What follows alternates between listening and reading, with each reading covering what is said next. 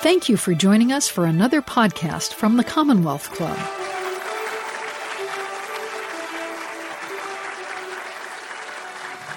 Well, hello. Hello and welcome to the, what are we, January 17th, 2024 edition of Week to Week, the political roundtable of the Commonwealth Club World Affairs of California. I'm John Zipperer, your host for Week to Week, and I'm the club's vice president of media and editorial. We have a lot of local, state, and national news to talk about with our great panelists. So let's meet them. On the far end of the stage is Tim Anaya. He is the vice president of marketing and communications at the Pacific Research Institute, and he's on X at Tim Anaya. Welcome back, Tim. Thank you for having me. In the middle is Melissa Caen. She's the host of the Get Out the Bet podcast. She's a political analyst and attorney, and she's on Twitter, X, well, Twitter X, whatever they're calling it this week, as Constitution Mel. And next to me is Guy Marzorati. He's a correspondent for the California Politics and Government Desk at KQED News. You can find him on X at Guy Marzorati. Let's start tonight with Iowa. The caucus, well, the Republican caucus took place this Monday. Of course, the Democratic caucus there has been. Is it taking place, or do they just move at a future it? date? at a future date, at which point you know it'll all probably be over. But uh, to no one's surprise, Donald Trump won the uh, Republican caucus with a huge lead. Tim, let's start with you. What did you make of the result? What did you think about it? Well, uh, it's certainly. I mean, you can't look at the numbers and not say it was a blowout for Trump. I mean, it was even you know all the kind of spin beforehand. Will he break 50% will who will come in second? The battle for second? Well pretty much if you were going to plan it most in trump's favor well that's what you got that he beat 50% and if you add in and should we say the last rites for our friend vivek ramaswamy? If you add him in you got 57% for kind of trump aligned candidates uh, and then probably the best outcome for him, you know, for all was, you know, DeSantis came in second with all the money he spent and his super PAC spent. Well, a, I would want a better return than 21% of the vote. Certainly, I, I don't want to add up what is that per vote to get uh, to get all of that. But if you we so you didn't have to. We went through all the entrance polls and looked at all the data, and if you look at where he was at in 2016, he improved in dramatically in basically every key category. And if you look at the people that uh, Haley needs to win to have any chance at all, she lost independent, she lost women, she lost college educated, I believe, as well. You know, that's that's pretty she had, you know, left. Who's left, right? so um you know, for a DeSantis, where do you go from here? That's the big question. For a Haley, you couldn't have had a worse night. And, you know, I'm sure we'll get into New Hampshire a little later, but this was not, it, it was funny when she came out and said, New Hampshire tonight punched two tickets.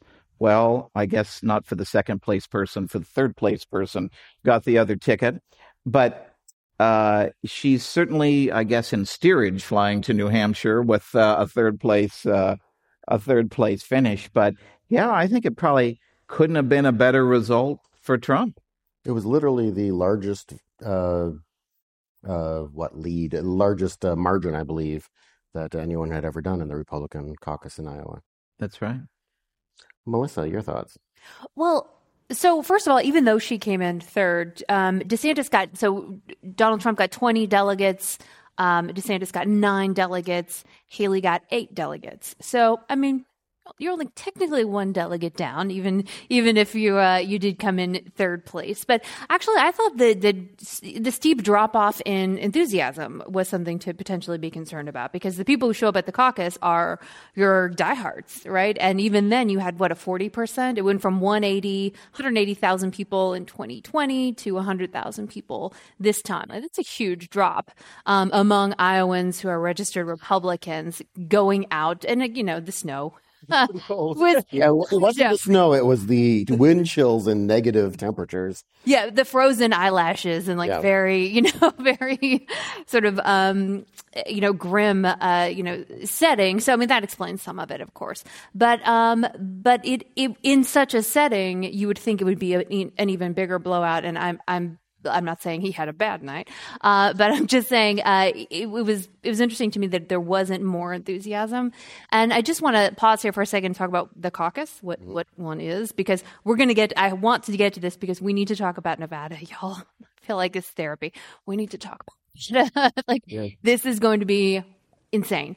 Um, but you know, a caucus is not is different from a primary in that a caucus is purely party run. It's not state run like here, where uh, like a primary where you go and you sort of go to your local. Um, it's run by your local election board, and you go to a, your public library, you cast your vote. All of that sort of administration. It's done by the party, and generally speaking, you have to show up. It has to be a thing in person. This is why the cold was so horrible because uh, you don't really. I think there were some exceptions if you've got a severe disability, things like that. But generally speaking, you can't absentee vote for these things. You have to be in person. You have to show up. You have to be a registered member of the Republican Party. So if you are not any of those things, um, you don't get to vote, which is why in a state even like Iowa, you had a, a whole caucus that was just 100,000 people. And so these things are just sort of, you know, they tend to be a little hermetically sealed. They don't, and, and as we know, and as you all have, many of you who have ever watched me up here before know that I have literally screamed from the stage Iowa never predicts who is actually going to win the presidency. So I don't want to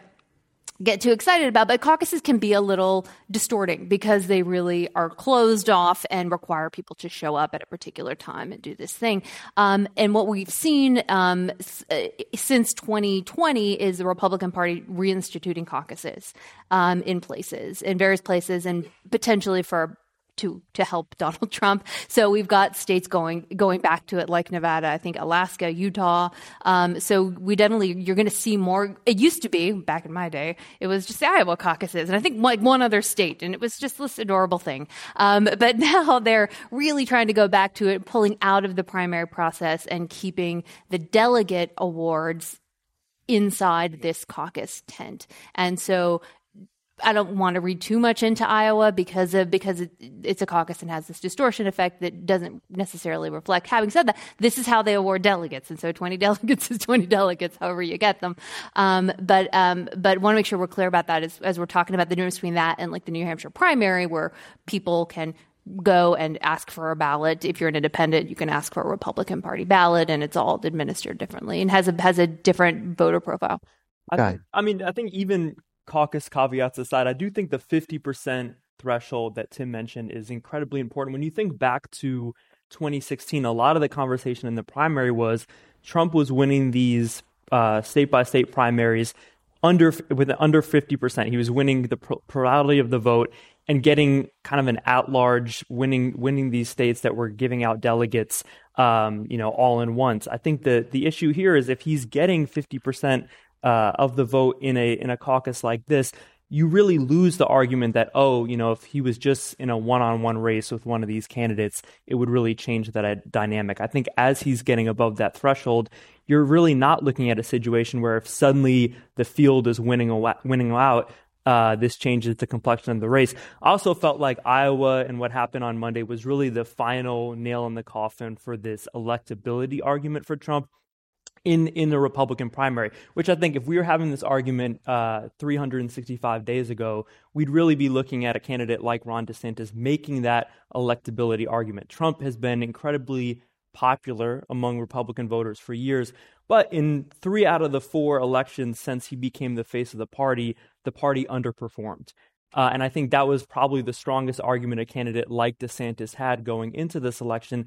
The problem was candidates like DeSantis have spent years going along with this lie that Trump won the 2020 election.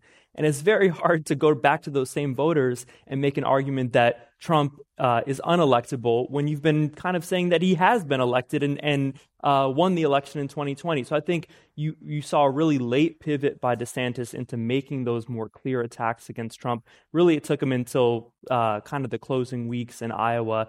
And writ large, the Republican Party has set Trump up as as someone who was, um, you know, done wrong in 2020. It's hard it's hard to then turn around and make that electability argument.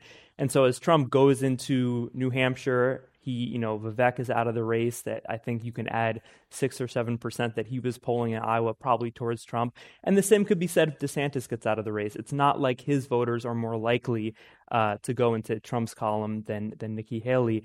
And ultimately, you know, we look at some of the the uh, entrance polls in Iowa. You had over 60% of voters saying Trump is the most electable candidate in the field. So I think it, it's taken a year, but that breakdown of that argument that he's not electable, um, Republican voters don't believe that anymore. To add to that point, you know, Nikki Haley's best selling point, and I would tattoo it on my forehead if I were her I win the general election in a landslide. You look at every national poll, you look at every state battleground poll. Nikki Haley wins by double digits against Joe Biden.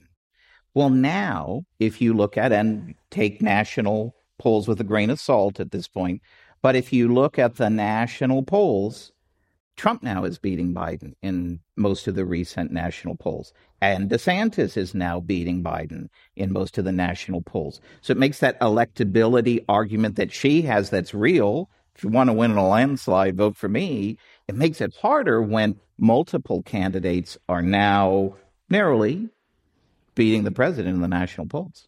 Do you remember back in the 2000, not 2000, excuse me, the 1992 uh, presidential primaries? on the Democratic side, Bill Clinton, was it New Hampshire or what state was it, where he didn't come in first? He didn't come, I think he came in third, but he sold it as the comeback kid. I mean, it was, it was a great spin operation, right? It really kind of did that. Nikki Haley is currently in second in, in the New Hampshire polls that I've been seeing. Um, does she get a second and say, "Hey, that I'm I've got momentum," or because she's looking at a huge blowout in her home state of South Carolina.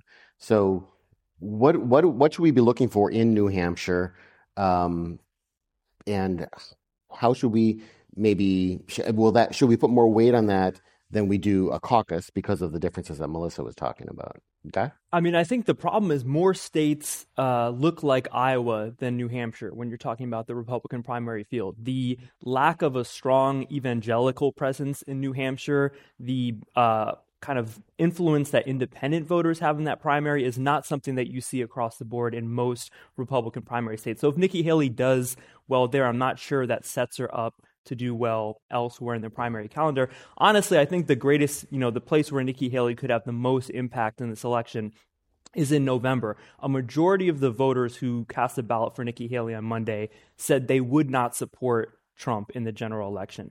Now, what kind of signal does Haley send to those voters leading up to November? She herself said she would vote for Trump over Joe Biden. Is she out on the campaign trail trying to prevent a, a, a, Trump election in the way that maybe someone like Chris Christie would be doing in the fall, I think that remains to be seen. Well, remember between because I'm going to bring this back to Nevada, uh, because between New Hampshire and South Carolina uh, is Nevada, also the Virgin Islands. Just so you know. Uh, so, I, can I go cover that one? Yeah, no. and Michigan. yeah, you want the snow? I just, as a side note, the people who are in like the Virgin Islands and Northern Mariana Islands, uh, they and the Puerto Rico, like they're the best people at the convention. They're so excited. They're my favorite people at, at a at a at a Republican convention. Well, actually, at any convention because they don't get to vote in the in the general. The convention is, is sort of it's sort of as close as they get, and they're always very um very Guam, cool. Where America's Day begins. Yes, yes, and they have the they're wearing sort of anyway. They're great. Uh, Anyway, I digress. So, Nevada. Um, so Nevada, a couple of years ago, the governor signs a bill that requires parties to have a primary. And you can correct me if I'm wrong here, and I need yep. to hear Tim. Uh, and the Republican Party, though, said we do not wish to have a primary. We wish to have a caucus. There's lawsuit that goes on, mm-hmm. um, but this is the way it has played out, and it gets. It's going. The story just gets a little weirder every turn you take. So there is going to be a Republican primary on February 6th. It is an advisory primary, meaning it doesn't actually bind anyone or anything, and it doesn't get you any delegates if you win. Two days later, on February 8th, there will be a caucus, and that's where the real stuff is supposed to happen, and that's where the delegates uh, the delegates get awarded. Um, if you are on the primary ballot, according to the party, if you're on the primary ballot, you cannot be on the caucus ballot. So, yeah, bananas, right? You guys Mark your calendars. This is going to get fun. So, of course, the can- Donald Trump, Ron DeSantis, they're on the caucus ballot because that's the one that matters and gets you delegates. But Nikki Haley has stayed on the primary ballot. And she's the only one you've ever heard of. I mean, there's like five other nuts on there, but there's she's the only one you ever heard of who's on the Republican primary ballot.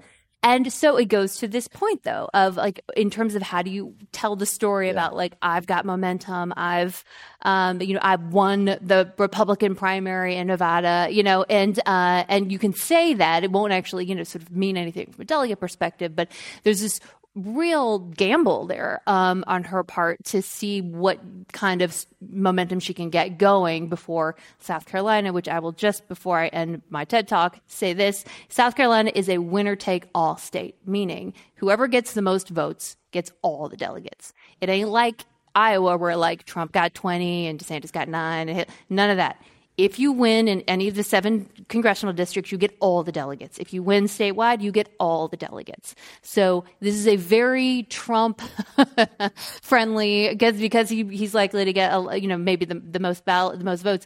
Um, a very pro Trump situation where he can come out of this with 50 ballots, even if he gets like 39% of the vote, whatever, whatever the most is, he gets all of them. And so that South Carolina thing right around the corner is going to be a, a very difficult one for Haley. Um, but to back up, between February 6th and February 8th, things are going to get way more interesting in this race because you're going to have the difference between the primary and the Republican caucus and kind of what the Haley campaign can make of that. But we do volunteer to set up shop at the Bellagio on February 6th and 8th and be on, you know, in person coverage of the Nevada caucuses. But you know, the um, I think for Haley for New Hampshire, you got to win. If you can't win in New Hampshire, which is the environment is the most favorable to you, well, where are you going to win? Yeah. You know, and right, I look today. The latest polls that came out today, one she's behind 14, the other one she's behind 17. Now we'll see, and that was one of the problems of Monday night is she didn't get the you know, during prime time splash during the election coverage. It was later in the evening, and it, it wasn't good news for her. So I mean, she she missed out on you know had she come in second and been able to give a prime time speech you know everything would would be different you look at south carolina i think she's behind like 26 or 28 points in south carolina now you would think well if ever there's a state where nikki haley would do well California is it. This is where, you know, we'll put her over the top.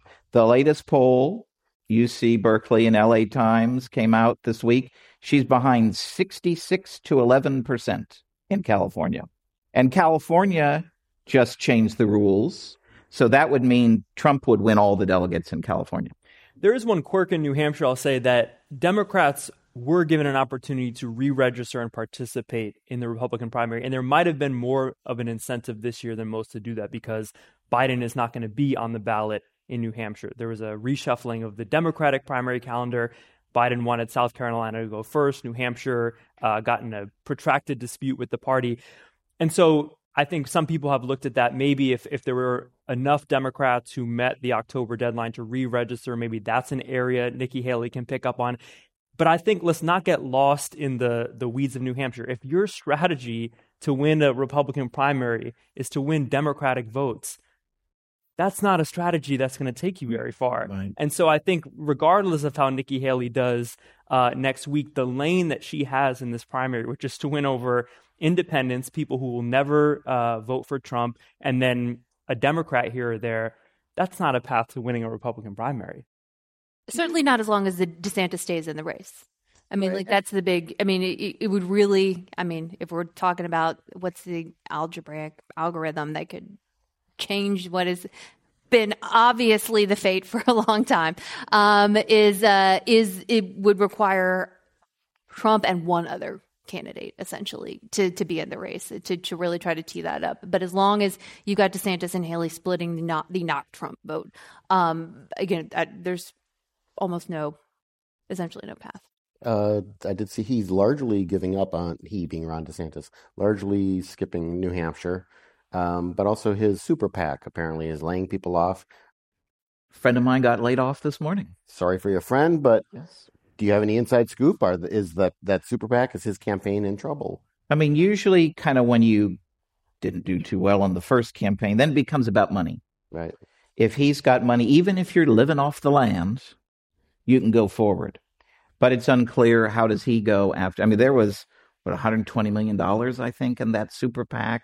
They largely spent a lot of their money on the ground game operation, which I think now we've had multiple elections to show that isn't necessarily the best way to have a ground game if you're relying on a third party that you don't control the messaging and operation. Because legally, you can't have anything to do if you're the candidate with a super PAC supporting you.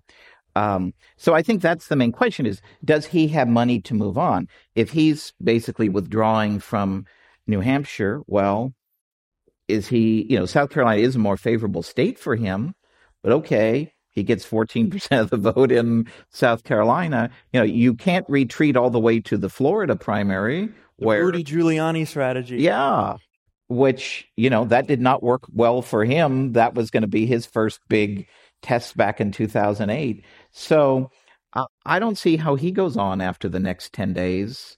You know, Joners generally don't like to put good money after bad.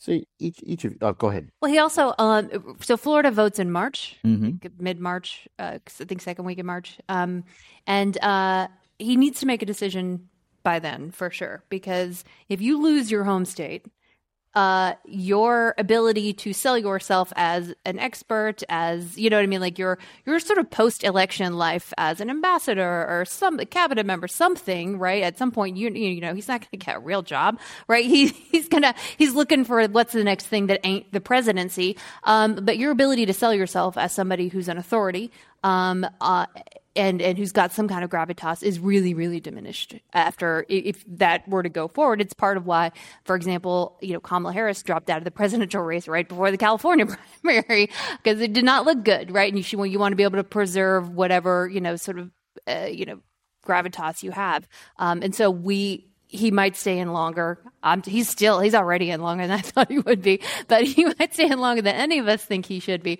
But uh, but he but probably Florida around there early March. He'll have to really make a decision. His his prospects will dim dramatically if he does what the polls predict he will do, which is lose big in his own state.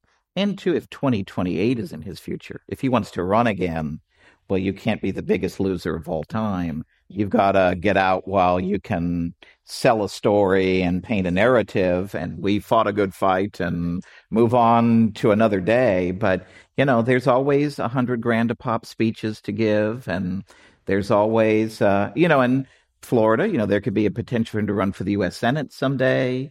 You know, he it's not like he doesn't have a future in Florida after this election. Right. I think he's termed out. I don't I was- think was you can run for a, a third term. But yeah, you really got to figure out what do you want to do in the future. And pretty much tonight, you got to figure that out.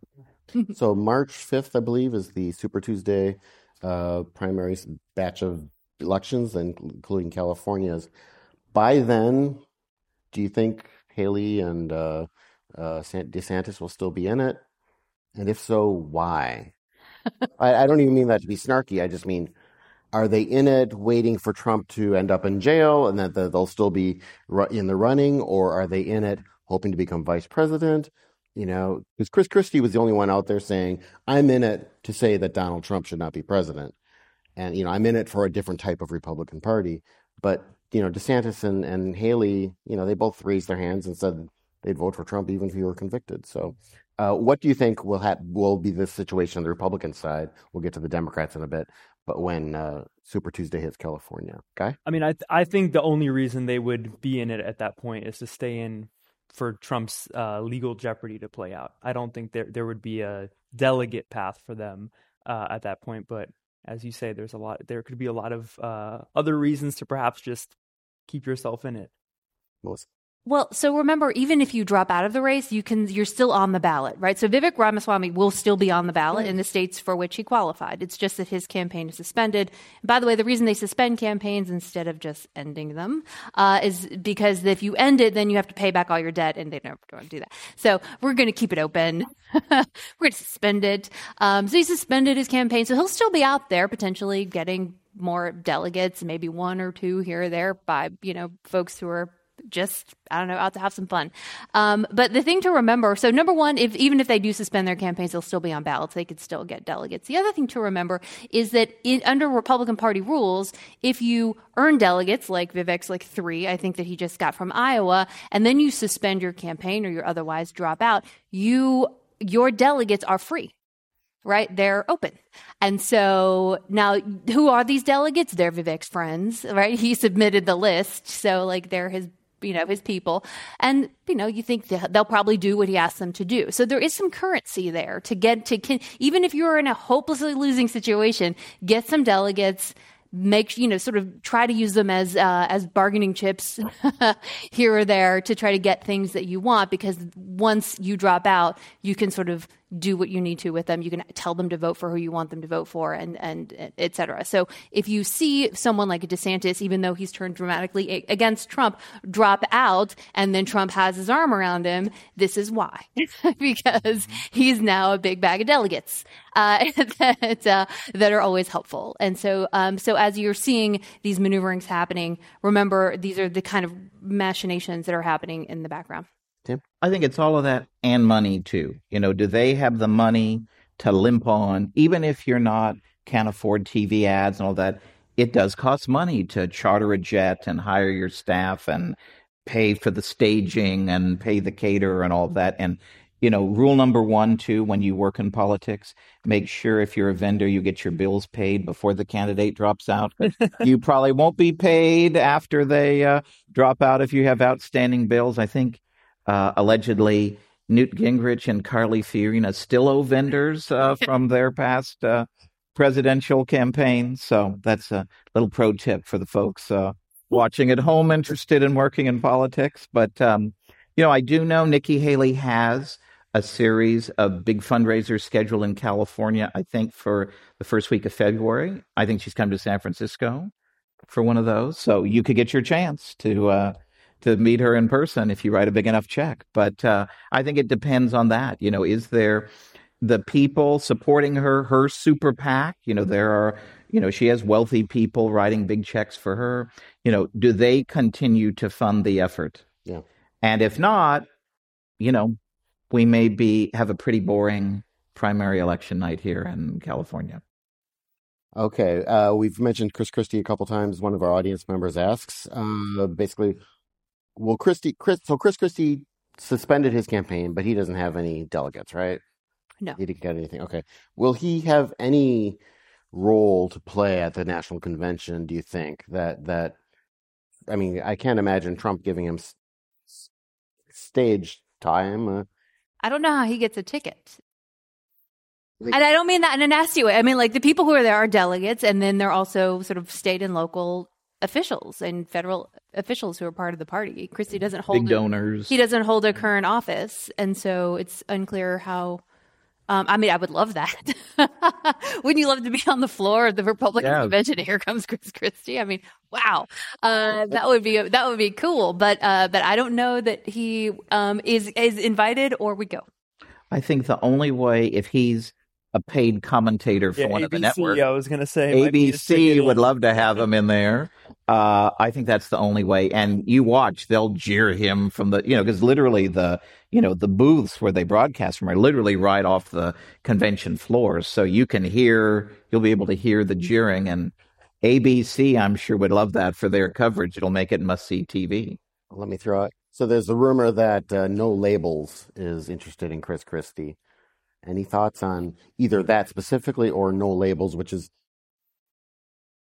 positioning itself as the non Republican, non Democratic, supposedly centrist approach uh, to trying to find a what they think of as a unity candidate I mean, I, I, think the issue with no labels is all along they've been uh, teeing themselves up as the hypothetical third option to Trump or Biden. The problem is when you actually put a candidate in that in those hypothetical shoes, they become a lot less attractive, and that goes for Joe Manchin or Chris Christie, who's now had a, a few failed runs uh, at the presidency, did not leave the governorship uh, in New Jersey on good terms with the voters. Um, so you know, I think that ultimately becomes a challenge now it's clearly something the Biden campaign is going to be worried about, right? Like that, you know, they they view a third party challenge like that as taking away from their vote share. In November. But I don't think Chris Christie is the uh, silver bullet for no labels. Melissa, you've voiced your uh, well, you know, you satisfaction know with I'm not a two-party fan of the two party system generally, but uh, but I think No Labels has said they're not going to be fielding a candidate in 2024. Oh, really? I think they announced Right. that um, that they were not going to do that. So even though they might be interested and um, maybe for 2028 or something going forward, I think um, my understanding is that they're they're not actually going to to try to to attempt one at this point. There is money behind it. My my old boss from the Schwarzenegger years, Rob Stutzman, just announced he's going to work for a, I believe it's a super PAC that's kind of a super PAC in waiting to support a potential no labels candidate.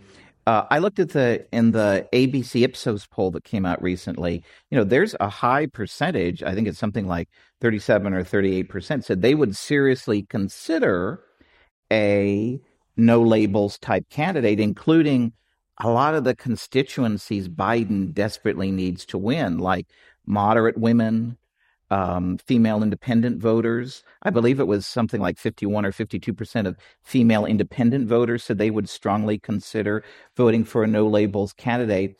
Um, that's why you see Speaker Pelosi and others on down are really throwing cold water on this effort because, you know, Joe Biden has a lot of weaknesses, but Joe Biden in a vacuum having a lot of weaknesses, it's very different when it's a binary choice between Joe Biden and Donald Trump.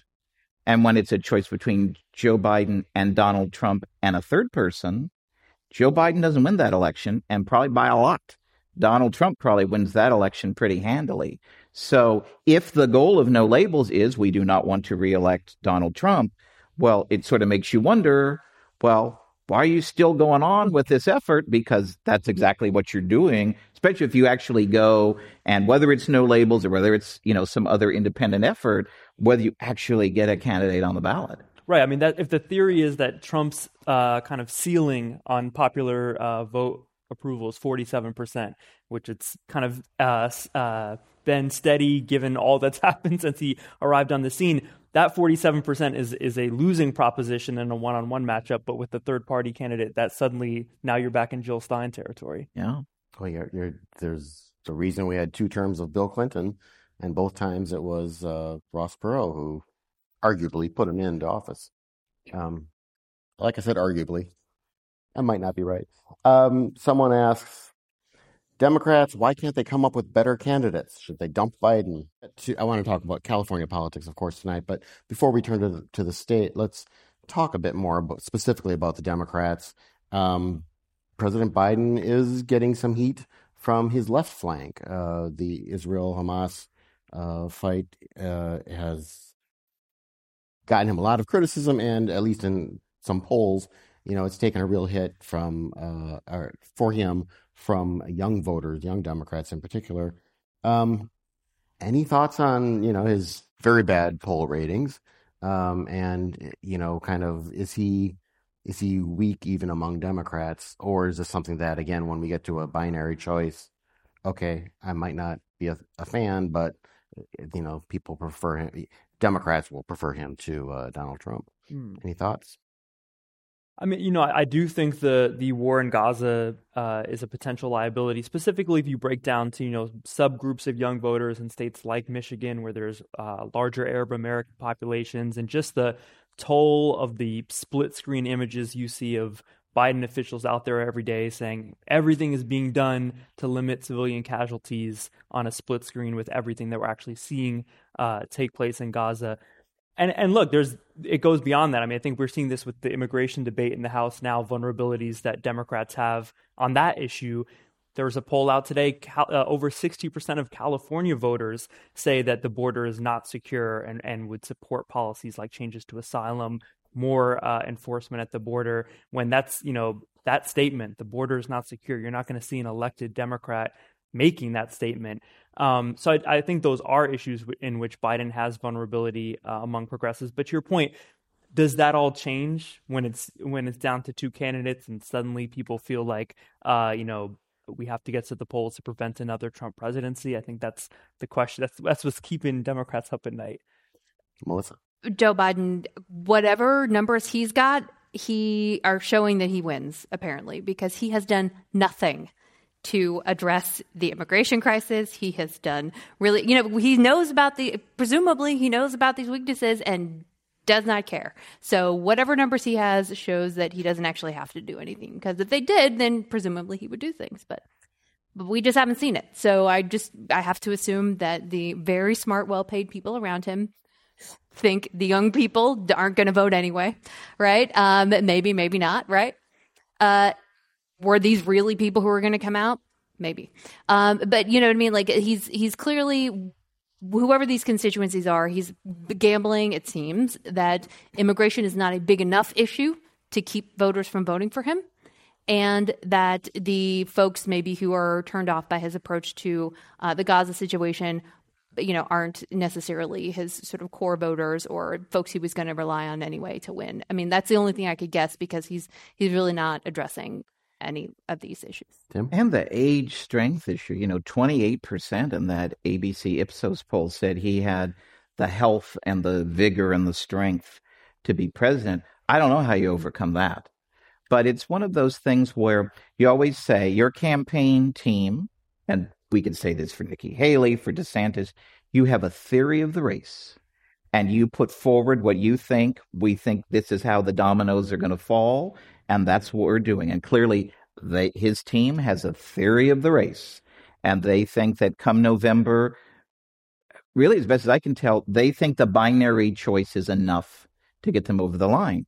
But as we're seeing, because Biden is showing so much weakness in so many areas among the people he needs to get out and vote to reelect him, that is not enough. And it's a real possibility. You know, we've seen polling within the last month. Donald Trump could win again. He could win Michigan and Wisconsin and Pennsylvania. He's up eight points in Georgia. Georgia, the key state of all of last time we're still arguing about, right? That to me, if that doesn't set out the alarm bells of maybe we need to rethink our strategy, I don't know what does. New York Magazine had a cover story a couple weeks ago, and it was about this like strange, chill atmosphere of the Biden campaign. And it, you know, they were interviewing people both within the campaign as well as, excuse me, Democrats outside of the the current campaign, including Obama uh, campaign veterans who are just kind of like why aren't you worried in there? You know, why? And they're like, hey, we basically what you said. It's like, well, we're the way we're turning these numbers. You know, these people weren't going to vote for us anyway. This and this. Um, I want to get back to immigration, which has come up a couple times now. I live in uh, Chicago now, as, as some of you already know, and uh, Chicago is one of those Democratic-run sanctuary cities that uh, Texas's governor has been busing and now flying uh, migrants to. And there are tens of thousands who have been uh, sent to Chicago. And I've heard more than a few people who would, you know, would probably consider themselves very pro-immigrant in general say, um, you know, now these northern Democratic-run states and cities are understanding what Florida and Texas and, and some of these other states have to do. You've got people on your border in your state, and suddenly you have to do something with them. And so now you have, you know, Eric Adams and and uh, uh, Governor uh, Pritzker from Illinois and and Chicago's mayor all saying, "Hey, Joe Biden, you know, your administration, do something." And um, they're not getting a very good response. It, it, they're they're saying they're not getting a, any response. Um, what what uh, potential do you think this has at, to be a, an issue in the campaign whether or not Biden and his team want to address it. I mean, it's clearly already an issue in the campaign. Um, I think to your point about these, you know, Democratic mayors in Democratic cities, the my you know the the flights, the busing of migrants from the border. I don't, you know, that's that to many people that was incredibly harsh, and I don't think necessarily by itself uh, is a, is a winning strategy. But in terms of internal pressure, you saw these mayors making direct appeals to the Biden administration. We need help. I mean, you look at the you know shelter situation in a city like New York, and it's not easy. Look, the asylum system clearly there are issues uh, happening on the southern border. At the same time, the asylum system is what makes America different than so many countries on earth that are asking migrants, you know, what are your job prospects and what are your, you know, educational prospects before you can come to our country. It's kind of foundational in many ways uh, to our country, and so it's it's a really difficult issue to reform, and I think that's what you're seeing Congress struggle with now. As far as an election issue, I do think this will be an interesting focal point in watching where the Latino vote goes uh, in 2024 because you saw Trump's campaign make inroads with Latino voters uh, in 2020, putting aside Florida and some of you know the uh, Cuban American voters, Venezuelan American voters there. I do think a, a big piece of that in 2020 was the issue environment. Immigration was such a big deal in 2016. It was so central uh, to the debate around Donald Trump. That was not the case in 2020. People were talking about COVID and the economy. And I do think the suppression of that issue allowed Trump to make appeals uh, to Latino voters maybe what Biden and Democrats are thinking is if we can address immigration early enough in this campaign, uh, uh, in terms of asylum, in terms of border security, maybe then the attention turns back to Trump and the comments that he's making on a mass deportation. That's what he promised on Monday night. And maybe that once again creates an issue environment that will bring more Latino voters back. Let me push let me let me push back on that though a bit first. And that is the the assumption that the Latino vote is in favor of loose immigration laws. I mean, there, there's, and the New York Magazine, I should be selling subscriptions. Jonathan Chait did, a, did an article recently, I think in the current issue, talking about how a lot of the minority groups that Democrats have been re- relying on and assuming were part of the progressive wing of the party are actually much more moderate than white Democrats, white liberals.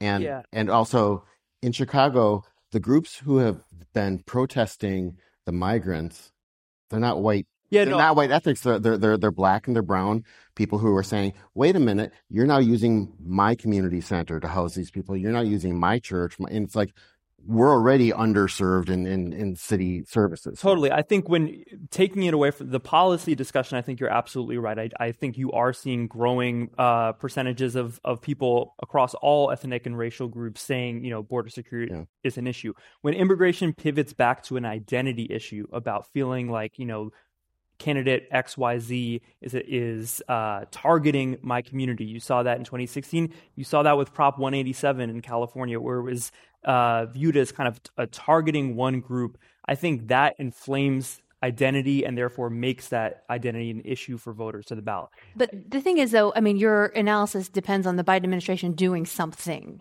Uh, and they are not, and they have not. So I don't know if that's the uh, the October surprise is like an actual thing yeah. that we're going to do to to to help this situation, but they've done jack so far, and it's baffling. In this most recent poll, which is really fascinating, this Berkeley IGS poll, um, there is a so it's like sixty percent or so say immigration is a serious problem. This is you know Californians, you know, um, and but if you look closer, and I know you did too, um, you can see there's a split between the Democrats. Right, there's about forty five percent um, of Democrats who think it's a big problem, and like forty five percent who don't. And then if you go down even further on the page, they break it out in terms of race. And there are not substantial differences between the races here.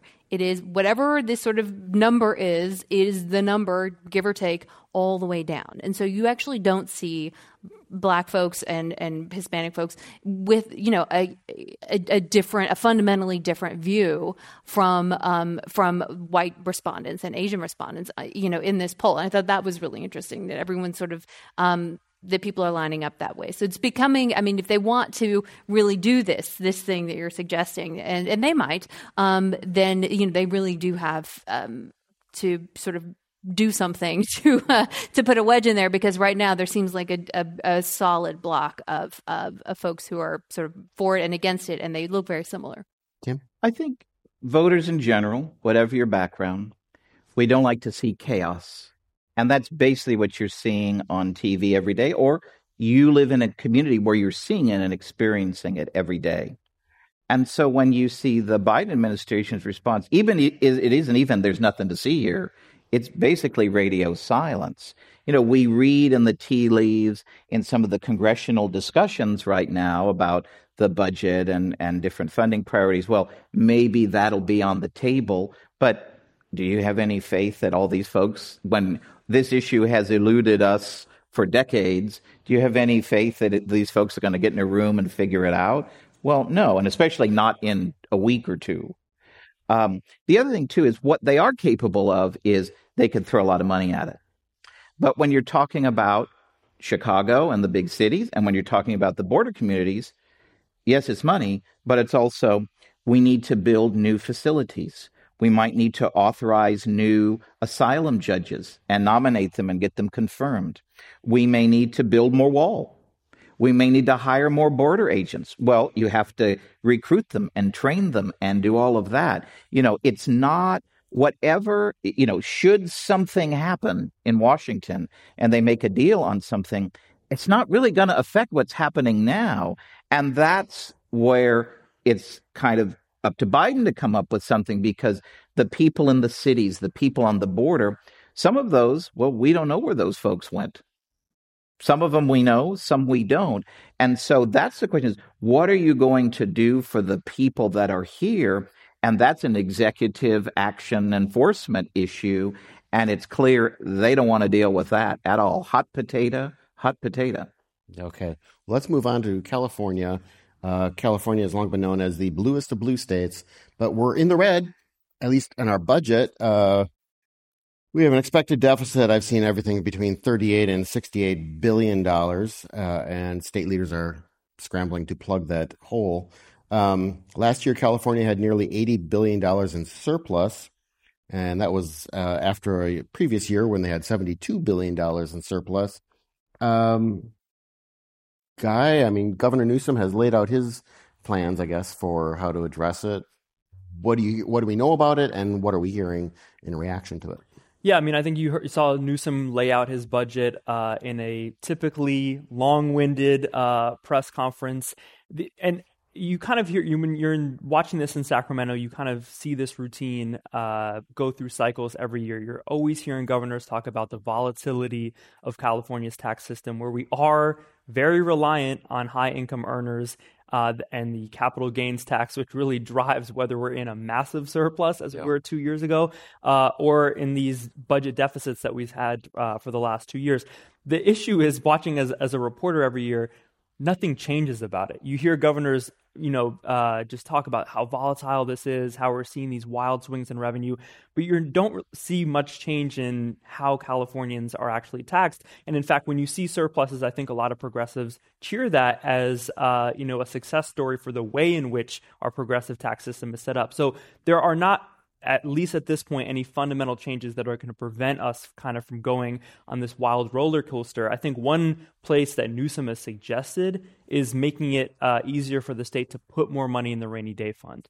Uh, right now, it's capped at about 10% of our general fund that could possibly be a place to look uh, in years ahead, being able to store more of that money. Because what the state ran into a couple years ago was they simply couldn't put any more money into reserves. They ultimately sent out checks at a time when inflation was just starting to pick up. So that could be maybe a place to look uh, for some structural changes. But you know, outside of that, I think you're just going to continue to kind of see this up and down uh, in our state budget process. If only our governors were in a position of power to affect our taxation policies. Tim, any thoughts? Well, I thought the most interesting takeaway from the budget announcement, and it was, I think, 108 minutes, which is short. One of the shorter ones, yeah. uh, he's gone over two and a half hours, and and and Pat, and it's him. It's not him and the director of finance. It's him going for two and a half hours, and then the director of finance gets to come on. Um, who would have thought the lead story from the budget announcement would be the governor picking a fight with the legislative analyst? And the legislative analyst, for those of you who aren't familiar, it's kind of the gold standard, nonpartisan, independent uh, fiscal analysts. They work for the legislature technically, but they um, they're the ones that their analysis on where's the state economy? What's our tax revenue? What's our budget picture? Uh, it's pretty much the gold standard. And they had forecast in November that the state had a $68 billion deficit. And Newsom came out and said, no, no, no, that's wrong. I say we have a $37.8 billion deficit. Now you're sitting at home wondering, well, how do we have such a big difference? Now, a governor is entitled to his own economists and people at the Department of Finance. He can make sense of the budget whatever he wants. Now, I'm going to be maybe crassly political for one moment. Go for Please indulge me. I feel like, as Governor Newsom has been known to perhaps have kind of a mental checklist of accomplishments he'd like to tick boxes on for whatever future ambitions he has that he denies he has any of them. What? My guess is he, pro- it, you know, it kind of went down. You know, the worst deficit in California history was $42 billion in 2008 9 when I was working in the assembly. And it was much worse then because the general fund was a lot smaller then. So it was a huge, a huge part of, of the budget. My guess is the word probably went out. We are not going to have the worst deficit in state history on my watch. So make up a number, whatever it is. That's fine. I'll go out and sell it. Uh, and that's where I think we came up with 37.8. Interestingly, a few days after that, the legislative analysts came out with their initial view of the budget. And they said, now they can't come out and say, well, the governor made up some numbers and that is not so what we're doing.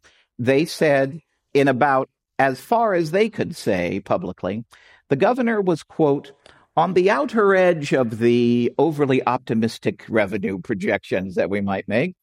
And they pegged the deficit at about $58 billion.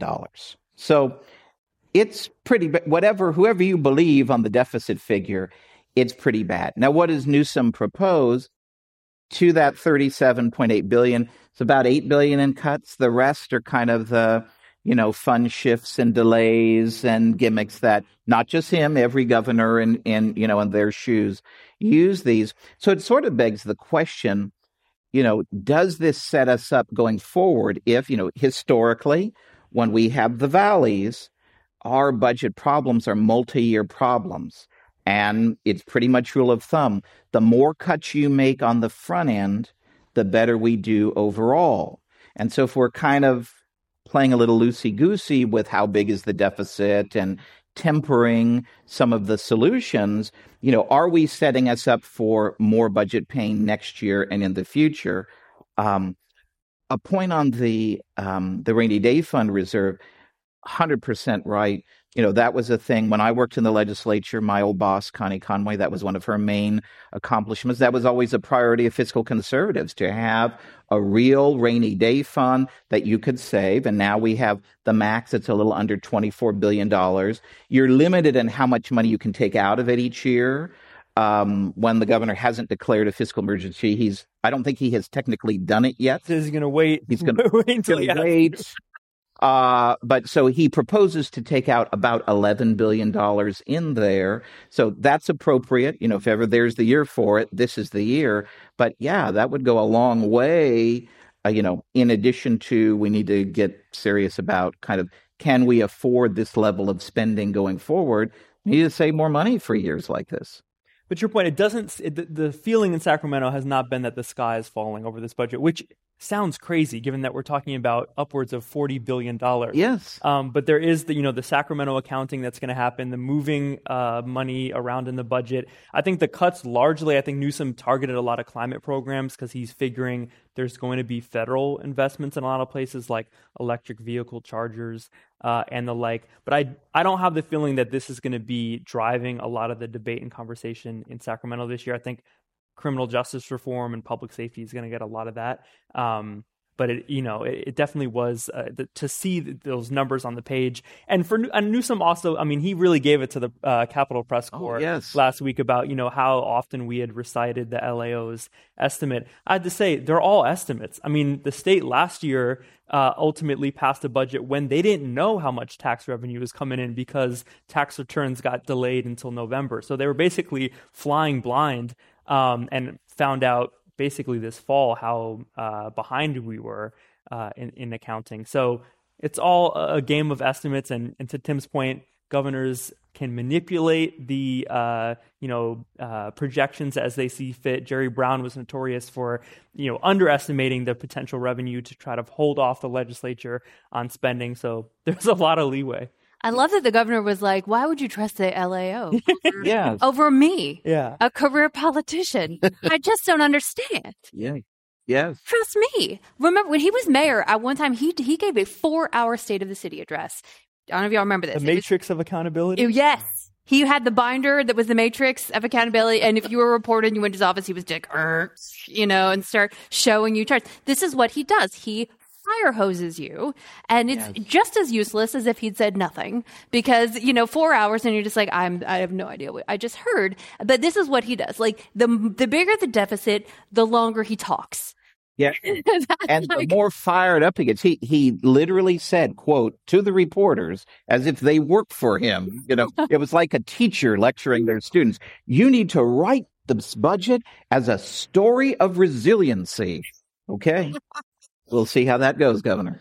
Well, and I just don't know if this is the right time to be rolling out what is it, the, the extended free health care for Yes. undocumented folks, and and then we're going to cut. We're not going to give certain minimum wage increases to, or certain wage increases to healthcare workers, but we're going to stick by this other thing. Like it's just there's a lot of uh uh you know maybe above my pay grade how that is a good sort of system. and those are thorny issues, by the way. The things, you know, there's a lot of new spending that hasn't happened yet. It's supposed to happen this year. Some of the spending, like increasing the eligibility for health care for the undocumented, he said publicly, we're committed to that. That's about a $4 billion uh, piece of the budget. But this, um, as Melissa mentioned, there's a proposal enacted last year. It was to stave off a ballot measure uh, to have a minimum wage increase for certain healthcare workers. That's a huge bit of the budget, and it has been scored as it's billions and billions annually after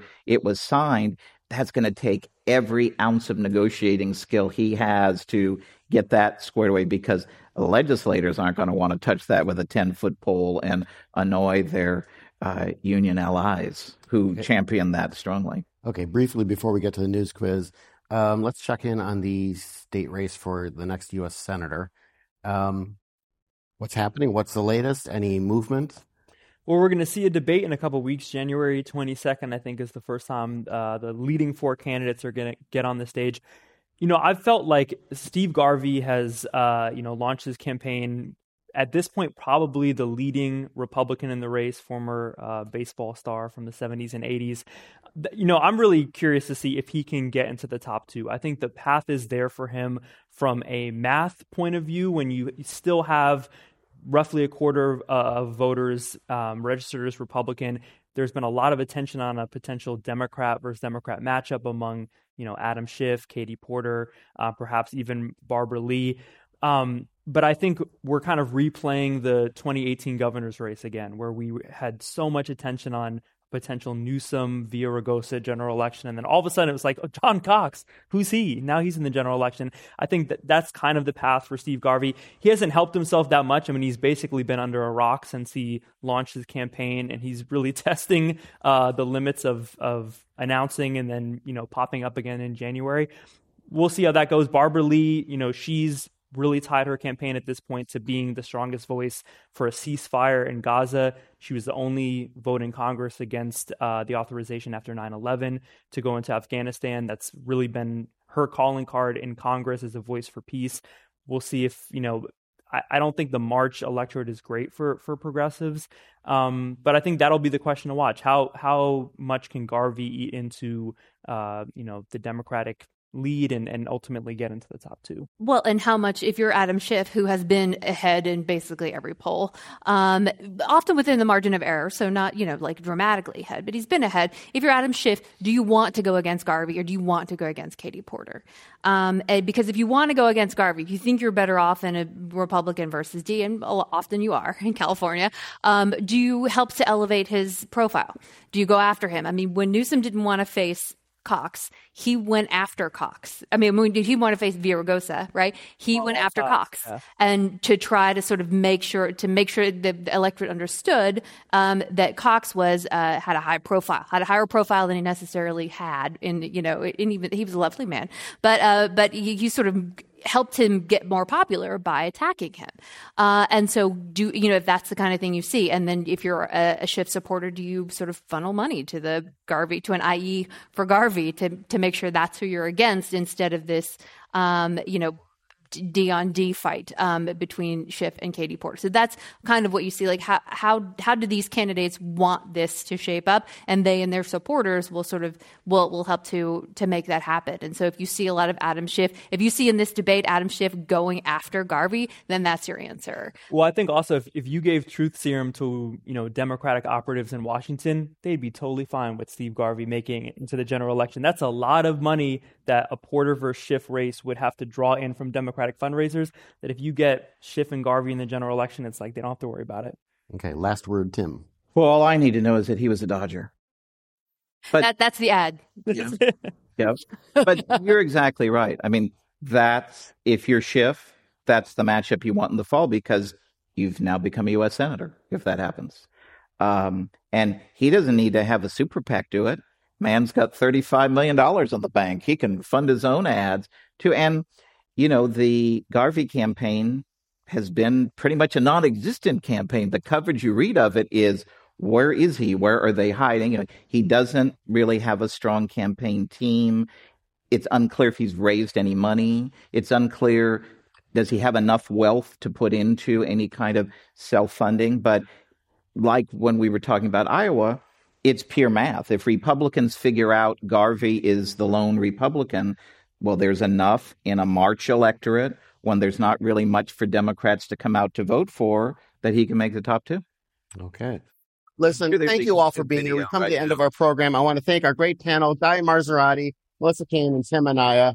Thanks all of you for coming out tonight and everyone watching and listening online. Have a great week. Stay safe and healthy. Whoever wins this Saturday is great as long as they fly back to Green Bay. You've been listening to the Commonwealth Club of California. Hear thousands of our podcasts on Apple Podcasts, Google Play, and Stitcher. If you like what you've heard, please consider supporting our work and help us bring 500 programs a year to listeners like you. Go to commonwealthclub.org/donate. Think your way around the world with our travel programs to exciting domestic and international destinations. And when you're in the Bay Area, please join us live at our events. Thank you for listening and for your support.